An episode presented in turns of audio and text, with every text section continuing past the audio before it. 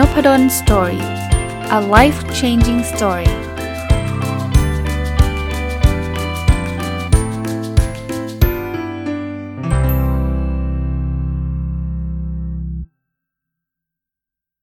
สวัสดีครับ ยินดีต้อนรับเข้าสู่นพดล Story Podcast นะครับ ก็เป็นอีกวันหนึ่งนะที่ไม่ได้หยิบหนังสือมารีวิว ไม่ใช่ว่า ไม่มีหนังสืออ่านจบนะครับ อ่านจบเยอะเลย แต่ว่าก็อยากเปลี่ยนบรรยากาศบ้างนะครับ อยากจะเป็นการพูดคุยใช้ประสบการณ์ หรือว่าเรื่องราวที่พบเจอในชีวิตประจำวันเนี่ยในการในการเอามาเอามาดิสคัสหรือเอามาอภิปรายเอามา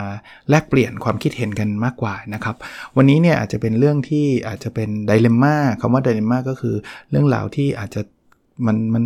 มันจะซ้ายดีหรือขวาดีนะ เป็นเรื่องที่จะเลือกทางสองแพร่งก็ได้นะ เป็นไม่แน่ใจว่าเอ๊ะจะทำแบบนี้ดีหรือจะทำอีกแบบหนึ่งดี ซึ่งบางครั้งบางหนเนี่ยผมก็ได้เจอกับในชีวิตของผมเองนะครับ ก็คือเราควรจะทำตามคำแนะนำที่ได้รับมาหรือไม่นะ ต้องบอกแบบนี้ก่อน เราตัดไอ้คำแนะนำที่มันไม่ไม่ได้เรื่องไปก่อนนะคำแนะนำที่แบบเราเราดูก็รู้ว่าคนแนะนำ เราเนี่ยเขาไม่ได้มีเจตนาดีกับเรา หรือว่าเป็นคำแนะนำที่เขาพูดมาอย่างนั้นๆเนี่ยเป็นคำแนะนำที่ไม่มีคุณภาพที่เขาอาจจะไม่มีความรู้จริงในเรื่องนั้นๆเนี่ยอันนั้นตัดตัดทิ้งก่อนนะ เพราะอันนั้นเนี่ยมันชัดเจนว่าเราก็ไม่ควรไปฟังเขานะแต่โน้ตไว้นิดหนึ่งก่อนที่จะตัดก็คือไม่ใช่ตัดเพราะอีโก้นะไม่ใช่ตัดบอกว่าโอ้ยนี่มันเด็กกว่าเราตั้งเยอะ เราทำใน field นี้ตั้งเยอะแล้วมัน เสนอหน้ามาแนะนำเราได้ยังไง อันนั้นอันนั้นตัดแบบอีโก้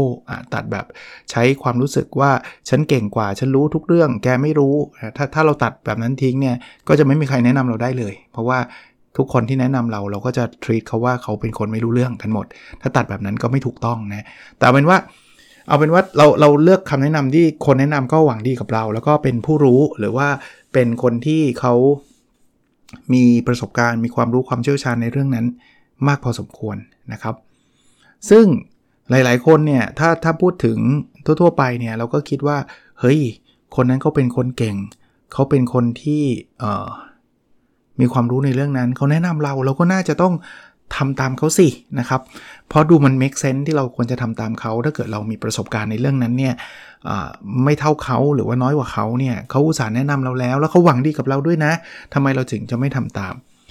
ผมที่ผมใช้คาว่าไดเลม่าคือคือผมเนี่ยเคยมีประสบการณ์ในรูปแบบแบบนี้อยู่พอสมควรนะ คือต้องบอกว่าผมก็โชคดีว่าที่ได้เจอกัลยาณมิตร หรือว่าเจอคนที่เก่งๆ หลายๆ คน แล้วก็คำแนะนำของท่านเหล่านั้นเนี่ยต้องบอกว่ามันเป็นประโยชน์อย่างยิ่งนะครับกับกับสิ่งที่เราทำนะครับ ถ้าดูเผินๆ ต้องบอกว่าก็ควรจะทำตามนะครับ แต่เพียงแต่ว่าผมอยากย้อนกลับมา พื่อตอบคาถามข้อนี้ว่าเราควรทำตามหรือไม่เนี่ย ผมคิดว่าเราต้องให้ชัดก่อนว่าโจทย์ของเราอะคืออะไร เราต้องการอะไรกับกับเรื่องนั้นนะครับ ถ้าสิ่งที่เราต้องการเนี่ยมันเป็นสิ่งที่คำแนะนำที่คนที่เป็นผู้รู้เขาแนะนำเรามาเนี่ยมันช่วยเราได้ อย่างเงี้ยผมเชียร์ว่าทำตามคำแนะนำเขาเถอะ เพราะว่าเขาว่าทำสำเร็จมาแล้วนะครับ เพราะฉะนั้นมันก็เลยมีโอกาสมากขึ้นแหละ ถ้าเรา ยอมทำตามคำแนะนำเขานะครับ เพราะว่าการที่เราจะสำเร็จแบบเขาได้เนี่ยถ้าคุณไปทำเอง โอกาสมันก็น้อย มันก็ไม่ใช่ว่า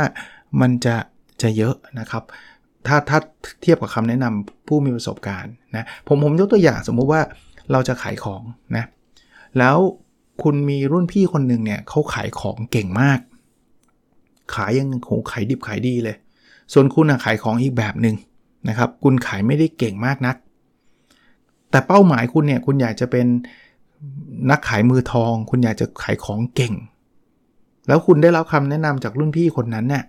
มาแนะนำคุณเนี่ยทำถามว่าอย่างเงี้ยเราควรทำตามเขาไหมผมคิดว่าไม่ไม่เสียหายอะไรที่เราจะทำตามเขานะ จริง ๆ ควรจะทำตามเขาซะด้วยซ้ำเพราะว่าของเขามันพิสูจมาแล้ว หรือว่าพิสูจน์มาแล้ว ว่าคำแนะนำเขาเนี่ยมันได้ผล เพราะว่าตัวเขาก็ทำมาให้เห็นแล้วว่าเขาขายได้จริง เพราะนั้นโอกาสที่เราจะขายได้มากแบบเขาก็จะสูงขึ้น ผมใช้คาว่าโอกาสเนี่ยผมผมก็ไม่ได้การันตีนะว่า คุณไปฟังคำแนะนำเขามา แล้วคุณเอามาทำตามเขา แล้วคุณจะขายดีเท่าเขาทันที เพราะว่าบางทีอันนี้อันนี้โน้ตเป็นไซส์โน้ตหรือว่าเป็นข้อสังเกตเพิ่มเติมไว้นิดนึงว่ามันมันก็อาจจะมีบริบทต่างกันนะครับ การที่เขาใช้เทคนิคนี้ได้ผล เพราะว่ามันเป็นตัวเขา มันเป็น character เขา มันเป็นนิสัยเขา มันเป็น connection เขาอะไรเงี้ย คือคือมันมีบริบทคำว่าบริบทคือ context หรือว่าสิ่งแวดล้อมต่างๆ ที่มันเอื้อให้วิธีนั้นประสบความสำเร็จ ไอ้ไอ้ที่เรารับเขามาเนี่ย แล้วเรามาทำแล้วมันไม่สำเร็จเนี่ย มันก็อาจจะเป็นเพราะว่าบริบทเราต่างจากเขาก็ได้ก็ได้ แต่ผมก็ยังเชียร์ว่าอย่างน้อยๆ ถ้าเขาแนะนำแล้วอะก็น่าจะนำมาพิจารณานำมาปรับใช้นะครับ ถ้าขีดเส้นใต้คำว่าถ้าเป้าหมายคือเราต้องการขายให้ได้เป็น bestseller ขายให้ได้ได้ได้ได้เยอะๆ อย่างที่เขาแนะนำนะครับเอาแล้วงี้อาจารย์จะมีประเด็นอะไร มันมีอีกประเด็นหนึ่งครับ คือเป้าหมายของของการทำของเราเนี่ย มันอาจจะไม่ได้เป็นเป้าหมายเดียวกับเขา เช่น เขาแนะนำว่าขายแบบนี้มันขายดีนะ แต่บังเอิญเป้าหมาย ของการทำสินค้าหรือบริการที่เราจะทำออกไปเนี่ยไม่ใช่การขายดีอย่างเดียว หรือการขายดีเป็นแค่องค์ประกอบส่วนหนึ่งไม่ได้เป็นองค์ประกอบใหญ่ เราอยากขายเพราะเราสนุกกับการขาย เราอยากขายเพราะว่ามันมีความสุขกับกับการขาย อันเนี้ยผมว่าเราอาจจะฟังเขานะไม่ต้องไปโต้แย้งเขาหรอก แต่เราไม่จำเป็นต้องทำตามเขา เหตุผลเพราะว่าเป้าหมายเราต่างจากเขา ถ้าเราไปทำตามเขาเนี่ยเราก็อาจจะไม่ใช่ตัวตนของเรา เราอาจจะเริ่มขายดีมากขึ้น แต่เราอาจจะไม่ใช่ความสุขที่เราอยากทำอีกต่อไป มันเป็นสิ่งที่ขัดกับความเป็นตัวตนของเรา เราไม่สนุกกับการขายในรูปแบบแบบนี้ แล้วในที่สุดเนี่ยมันก็จะฝืนๆถึงแม้ว่ามันอาจจะช่วยให้เราขายดีแล้วเงินมากขึ้น แต่ว่าถ้านั่นไม่ใช่ประเด็นสำคัญ ผมคิดว่าการทำตามในลักษณะแบบนั้นเนี่ย มันอาจจะไม่ใช่สิ่งที่ควรนักนะครับ อันนี้อันนี้เป็นประสบการณ์ที่ผมผมจะบอกว่าเเคยเจอมาในอดีตนะครับ แล้วแล้วมันมันก็ปรับได้กับสถานการณ์หลาย ๆ อันนะครับว่าเราควรทำตามคำแนะนำหรือเราไม่ควรทำตามคำแนะนำโน้ตอีกทีคือผู้แนะนำเนี่ยหวังดีทั้งนั้นนะครับ เขาไม่ได้หวังร้ายกับเรา เขาไม่ได้จะแกล้งเราใด ๆ ผมยกตัวอย่างในอดีตที่ผ่านมาเลยครับ เป็นเป็นนานมาแล้วนะ่ะนานมาแล้ว แต่ก่อนเนี่ยตอนที่ผมเปิดเพจใหม่ ๆ เนี่ย ก็จะมีคนติดตามอยู่ระดับหนึ่งยังไม่ได้เยอะถึงขนาดนี้นะครับ จนถึงจุดหนึ่งเนี่ยก็มีสำนักข่าวครับเขาก็เข้ามาติดต่อผมนะครับ แล้วเขาก็บอกว่าให้ผมเขียนคอลัมน์ เขียนข่าว เขียนประมาณว่า ใช้ว่าคอลัมน์แล้วกันคล้ายๆเป็นคอลัมน์ประจำ ซึ่งตอนนั้นก็สารภาพว่าเป็นคนที่ชอบเขียนอยู่แล้วเนาะแล้วก็เป็นคนที่ชอบแบบลองอะไรใหม่ๆ แล้วยิ่งมันเป็นเรื่องที่เกี่ยวข้องกับการเขียนเนี่ยผมก็ผมก็ตอบรับโดยที่ไม่ได้คิดอะไรมากนะครับก็คิดว่าการเขียนทุกประเภทเนี่ยมันจะเป็นการเขียนที่เรามีความสุขแล้วก็ enjoy กับมัน คือสนุกกับการเขียนในลักษณะนั้นนะแต่ต่อมาเนี่ยเราก็ได้รับรู้ซึ่งซึ่งมันก็เป็นสิ่งที่ดีนะ คือพอเราเริ่มเขียนเนี่ย อย่างแรกคือความรู้สึกเราเริ่มเริ่มเปลี่ยนไปครับ ระหว่างการเขียนลงเพจที่มันใช้ภาษาของเรา ใช้รูปแบบของเรา คิดอะไรอยากเขียนก็เขียนได้ตามเต็มที่อย่างที่เราอยากเขียนวันไหนไม่อยากเขียนก็ไม่ต้องเขียนอะไรเงี้ยแต่พอมันมาเป็นรูปแบบของคอลัมน์ มันจะเริ่มมีฟอร์แมตมันจะเริ่มมีรูปแบบที่ยังยังมีความยืดหยุ่นนะเขาเขาคงไม่อยากจะดึงความเป็นตัวตนเราไปหมดอะ่ะเขาไม่ต้องการให้เราเป็น AI ที่เขียนทุกอย่างเป็นบล็อกมันหมดไม่ใช่ขนาดนั้น แต่ว่า มันมันมันมันมีมันมีอะไรมาครอบเราอะคล้ายๆแบบนั้นอะครอบคือแบบคุณจะเขียนแบบนี้ไม่ไม่ได้อะมันไม่เหมาะที่จะเอามาเขียนลงคอลัมน์โทนของคอลัมน์มันต้องเขียนแบบนี้ มันจะต้องมีค่าสถิติอันนี้เข้ามาทั้งทั้งที่ ถ้าสมมติว่าปล่อยให้ผมเขียนตามอิสระเนี่ย ผมอาจจะไม่เอาสถิติพวกนั้นเข้ามาเพราะส่วนตัวผมจะรู้สึกว่า ตัวเลขมันน่าเบื่อ นึกนึกภาพออกไหมครับ ผมผมอาจจะคนไม่อยากอ่านตัวเลขคนอยากอ่านอ่านเรื่องที่ผมคิด คนอยากอ่านความรู้สึกที่ผมบอก เพราะฉะนั้นเนี่ยเขาก็จะ มันก็จะเข้าไม่ได้กับคอลัมน์เขา ถามว่าตอนนั้นผมทำไหมผมก็ทำเพราะว่ามันอยู่ในคอลัมน์เขาแล้วแถมมันมีค่าตอบแทน อันนี้ก็เป็นอีกเรื่องหนึ่งนะ ซึ่งผมไม่ได้ต่อต้านค่าตอบแทนนะครับ การเขียนแล้วได้เงินเนี่ยดีใจไหมดีใจครับ ได้ตังค์อะ ก็เขียนลงเพจไม่ได้ตังค์อะ เขียนนี่ได้ตังค์อะ แต่ว่า พอยิ่งได้ตังค์มันก็มีความรู้สึกอันนึงมามามาครอบแล้วก็กดดันเราว่า เราเหมือนเราเป็นเป็นพนักงานที่ต้องทำตามคำสั่งของเขาระดับหนึ่งเน้นขีดเส้นใต้นะครับ คนนั้นไม่ได้มาสั่งผมหรือว่ามาเป็นเจ้านายผมหรือนิสัยไม่ดีเลยนะ เป็นคนที่มีอัธยาศัยดี มีมีทุกอย่างดีหมดอะทุกอย่างดีหมด แล้วก็เป็นคนที่มีประสบการณ์ในเรื่องของเป็นเป็นคอลัมนิสต์เป็นอะไรแบบเยอะกว่าผมอะเอาอย่างนี้แล้วกัน แต่ว่าพอพอมามาถึงพักหนึ่งผมรู้สึกเลยนะว่าเขียนผมไม่สนุกเลยอะผมรู้สึกอึดอัดในแง่ที่ว่ามันไม่เป็นตัวตนเราร้อยเปอร์เซ็นต์ถึงแม้ว่ามันยังเขาเน้นอีกทีคือเขาไม่ได้บังคับว่าย่อหน้าแรกต้องเขียนอะไร ย่อหน้า 2 ต้องเขียนอะไร เขาปล่อยให้เราเขียนนะแต่เขาก็จะมีคอมเมนต์มาตลอดว่าเอ่ออาจารย์เพิ่มตัวเลขตรงนี้หน่อยให้มันหวือหวาขึ้นอีกนิดซึ่งเข้าใจได้ เพราะเขารู้จักรีดเดอร์ของเขา เขารู้จักคนอ่านของเขา แล้วการเขียนสไตล์ผมมันอาจจะตอบโจทย์คนอ่านได้น้อยกว่าคำแนะนำที่เขาให้ให้ผมทำแต่ตอนนั้นมันคือไดเลม่าที่ผมต้องคิดว่า ผมจะทำต่อดีไหม เพราะว่า เพราะว่าถ้าอยากเขียนให้ได้เงิน หรืออยากเขียนเพื่อได้レスปอนจากผู้อ่านของเพจนั้น เยอะ ผมต้องทำตามเขาแหละ เขาถูกแล้ว สิ่งที่เขาแนะนำไม่มีอะไรผิดเลย แล้วที่เขาแนะนำแล้วเขียนตามก็ประสบความสำเร็จ มีคนติดตามเยอะ แต่ผมกลับคิดว่าจริง ๆ การเขียนผมมันคือเป้าหมายหลักของการเขียนผมณนะเวลานั้นนะนะ มันคือความสนุกอะมันไม่ใช่เป็นอาชีพหลักที่จะต้องหาเลี้ยงชีพ อารมณ์แบบนั้นดีกว่า ผมเขียนเพราะผมผมมันของผมอะผมเขียนเพราะผมสนุกของผมอะเพราะฉะนั้นเนี่ยจะทำต่อก็ได้แหละ แต่ว่ามันคงไม่เหมาะ เป้าหมายหลักของเราเท่าไหร่ ดูเหมือนจะเป็นคนอินดี้หรือว่าดื้อหรือว่าอีโก้นะ แต่ต้องต้องเรียนตรงๆ ไม่ได้มีอีโก้แบบมุมว่าแกเป็นใครทำไมจะต้องมาสั่งให้ฉันเขียนแบบนี้ ไม่เคยคิดแบบนั้น แล้วผมมาคิดอีกแบบหนึ่งด้วยซ้ำผมคิดว่าเขาอะรู้จักเพจเขาดีกว่าผม แล้วสิ่งที่เขาแนะนำอะเป็นประโยชน์จริง ๆทำให้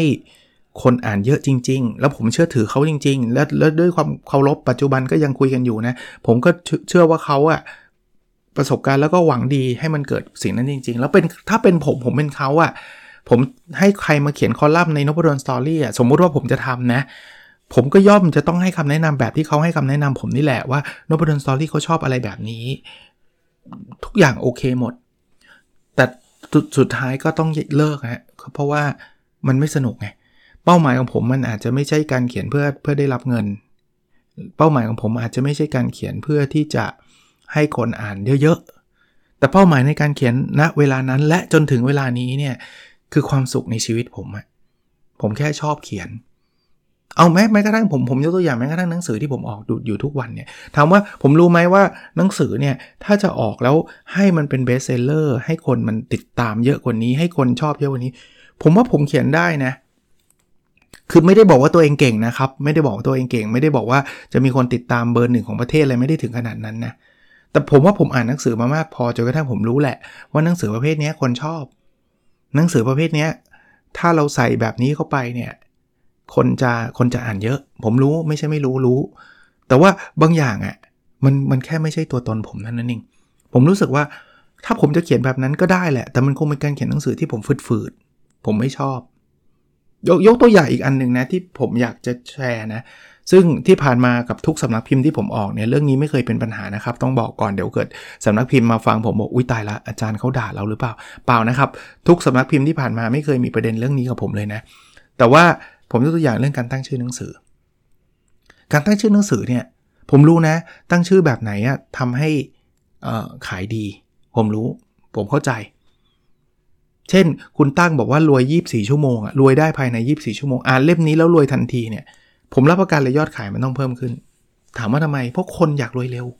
แน่นอนคนอยากรวยเร็ว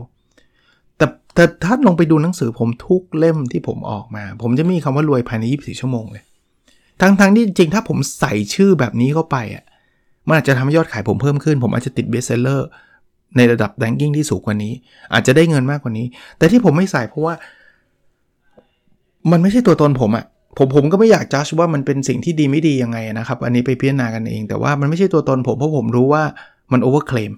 คำว่า overclaim คือ ผมเข้าใจว่า ผมรู้เองแก่ใจว่าเรื่องเนี้ยมันไม่ใช่ความเป็นจริง คนอ่านหนังสือเล่มนี้ไม่มีทางรวยภายใน 24 ชั่วโมงอยู่แล้ว การเขียนอะไรที่มันไปมันมันดึงกระตุ้นทำให้คนอยากมีความโลภแล้วก็อยากซื้อขึ้นมาเนี่ยผมไม่ happy ถึงแม้ว่าผมจะขายของได้เยอะขึ้นก็ตาม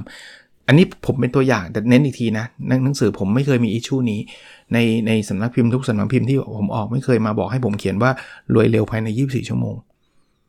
เพราะฉะนั้นเนี่ยอันนี้เป็นอีกหนึ่งตัวอย่างว่าถ้าเคสแบบนี้เป้าหมายเราคืออะไร ถ้าเป้าหมายเราคือรวย เราจะขายหนังสือให้ได้เยอะๆ ก็คงต้องทำตามเขา แต่ถ้าเป้าหมายคือความความรู้สึกผิดชอบหรือว่ารู้สึกโอเคกับผลงานเรา รู้สึกแฮปปี้กับสิ่งที่เราทำผมก็ผมก็จะไม่ไม่ไม่ทำตามเขา ซึ่งไม่กับไม่เกี่ยวกับเรื่องอีโก้ว่า เอ้ย แนะนำแล้วไม่ยอมทำตาม อันนี้คนละเรื่องกัน ก็ก็ก็ก็จะเล่าให้ฟังนะครับ หรือแม้กระทั่งไหนๆพูดถึงอีกนิดนึงแล้ว วิธีการขายถามว่าผมอ่านหนังสือไหมไอ้ไอ้เทคนิคการขายอ่านครับ อ่าแล้วก็มารีวิวอยู่ในนพดลสตอรี่อยู่ตลอดเวลาครับ ที่ขายแบบยังไงขายให้ได้ดี เช่น การบอกว่าหนังสือมีจำนวนจำกัด การบอกว่าสินค้ามีจำนวนจำกัด การบอกว่าถ้าซื้อวันนี้จะได้ส่วนลด หลังวันนี้จะไม่ได้เขาเรียก scarcity อะคือทำให้มันขาดแคลนอะทำให้หนังสือเนี่ยมีไม่ใช่หนังสือนะ อย่างอื่นก็ได้นะ สินค้าที่เราขายเนี่ยมีจำนวนจำกัดนะ เหลือ 10 ชิ้นสุดท้ายนะ หรือว่าลดราคาเฉพาะวันนี้เท่านั้นนะ คนแห่ซื้อแน่นอนอะคราวนี้ถามผมเทคนิคแบบนี้ผมใช้ไหม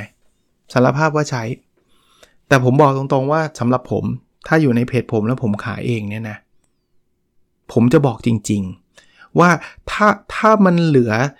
50 เล่มจริง ๆ ผมก็จะบอก 50 เล่ม ถ้าเหลือร้อยเล่ม ผมก็จะบอกร้อยเล่ม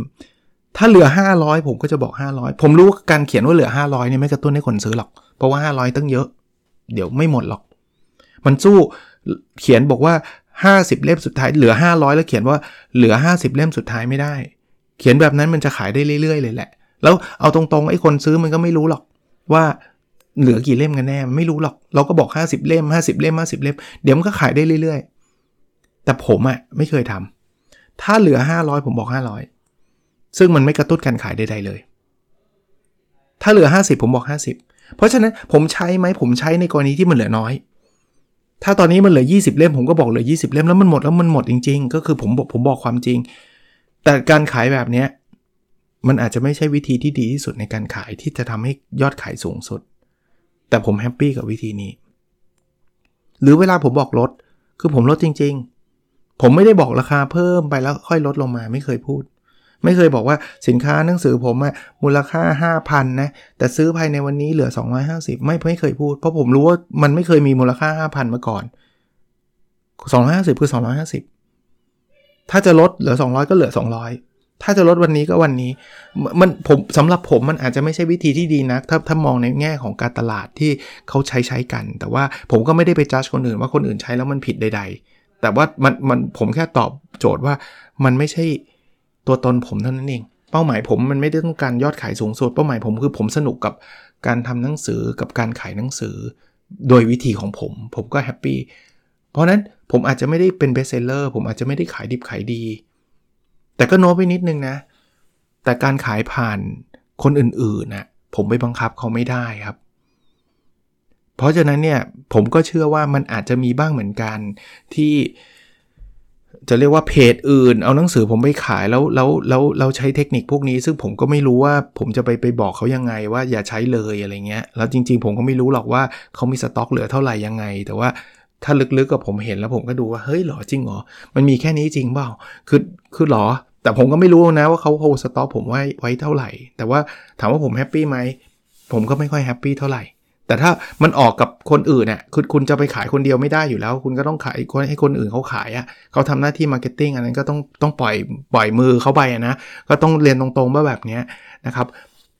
กลับมาที่คำถามที่วันนี้จะชวนคุยแล้วก็ปิดท้ายเนี่ยคือว่า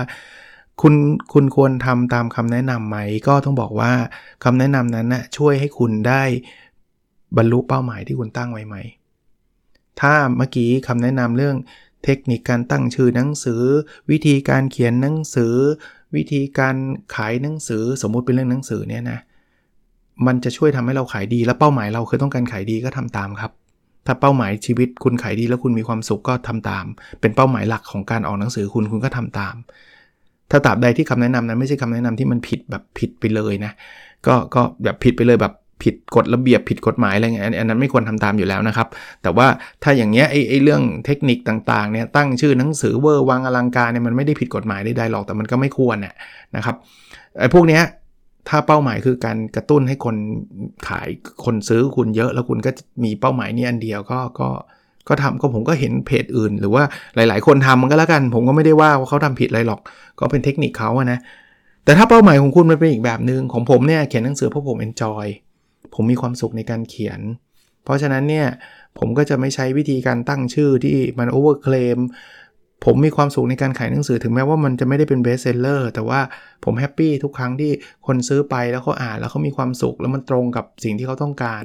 ผมก็จะไม่ไม่ใช้เทคนิคอะไรที่มันไม่ใช่ตัวตนผมเท่านั้นแหละนะครับ เน้นอีกทีไม่ได้มีคำว่าผิดถูก คุณเลือกเป้าหมายคุณเองนะครับ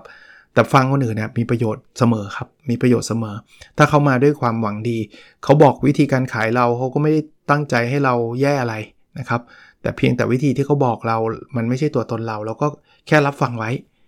ผมอ่านหนังสือผมก็ผมก็กรอง ผมก็ไม่ได้ทำตามทั้งหมดที่หนังสือเขียน เพราะว่าบางอย่างผมรู้สึกว่าไม่ work ไอ้ scarcity เมื่อกี้ผมว่าไม่ work สำหรับผม ไม่ work ไม่ได้แปลว่าทำให้ขายไม่ดีนะ ขายดีแต่ว่าขายดีแบบนี้ผมไม่ค่อยชอบเท่าไหร่นะครับ ผมก็ไม่ทำนั่นแหละ โอเค วันนี้คงประมาณนี้นะครับ แล้วเราพบกันในสดถัดไปนะครับ สวัสดีครับ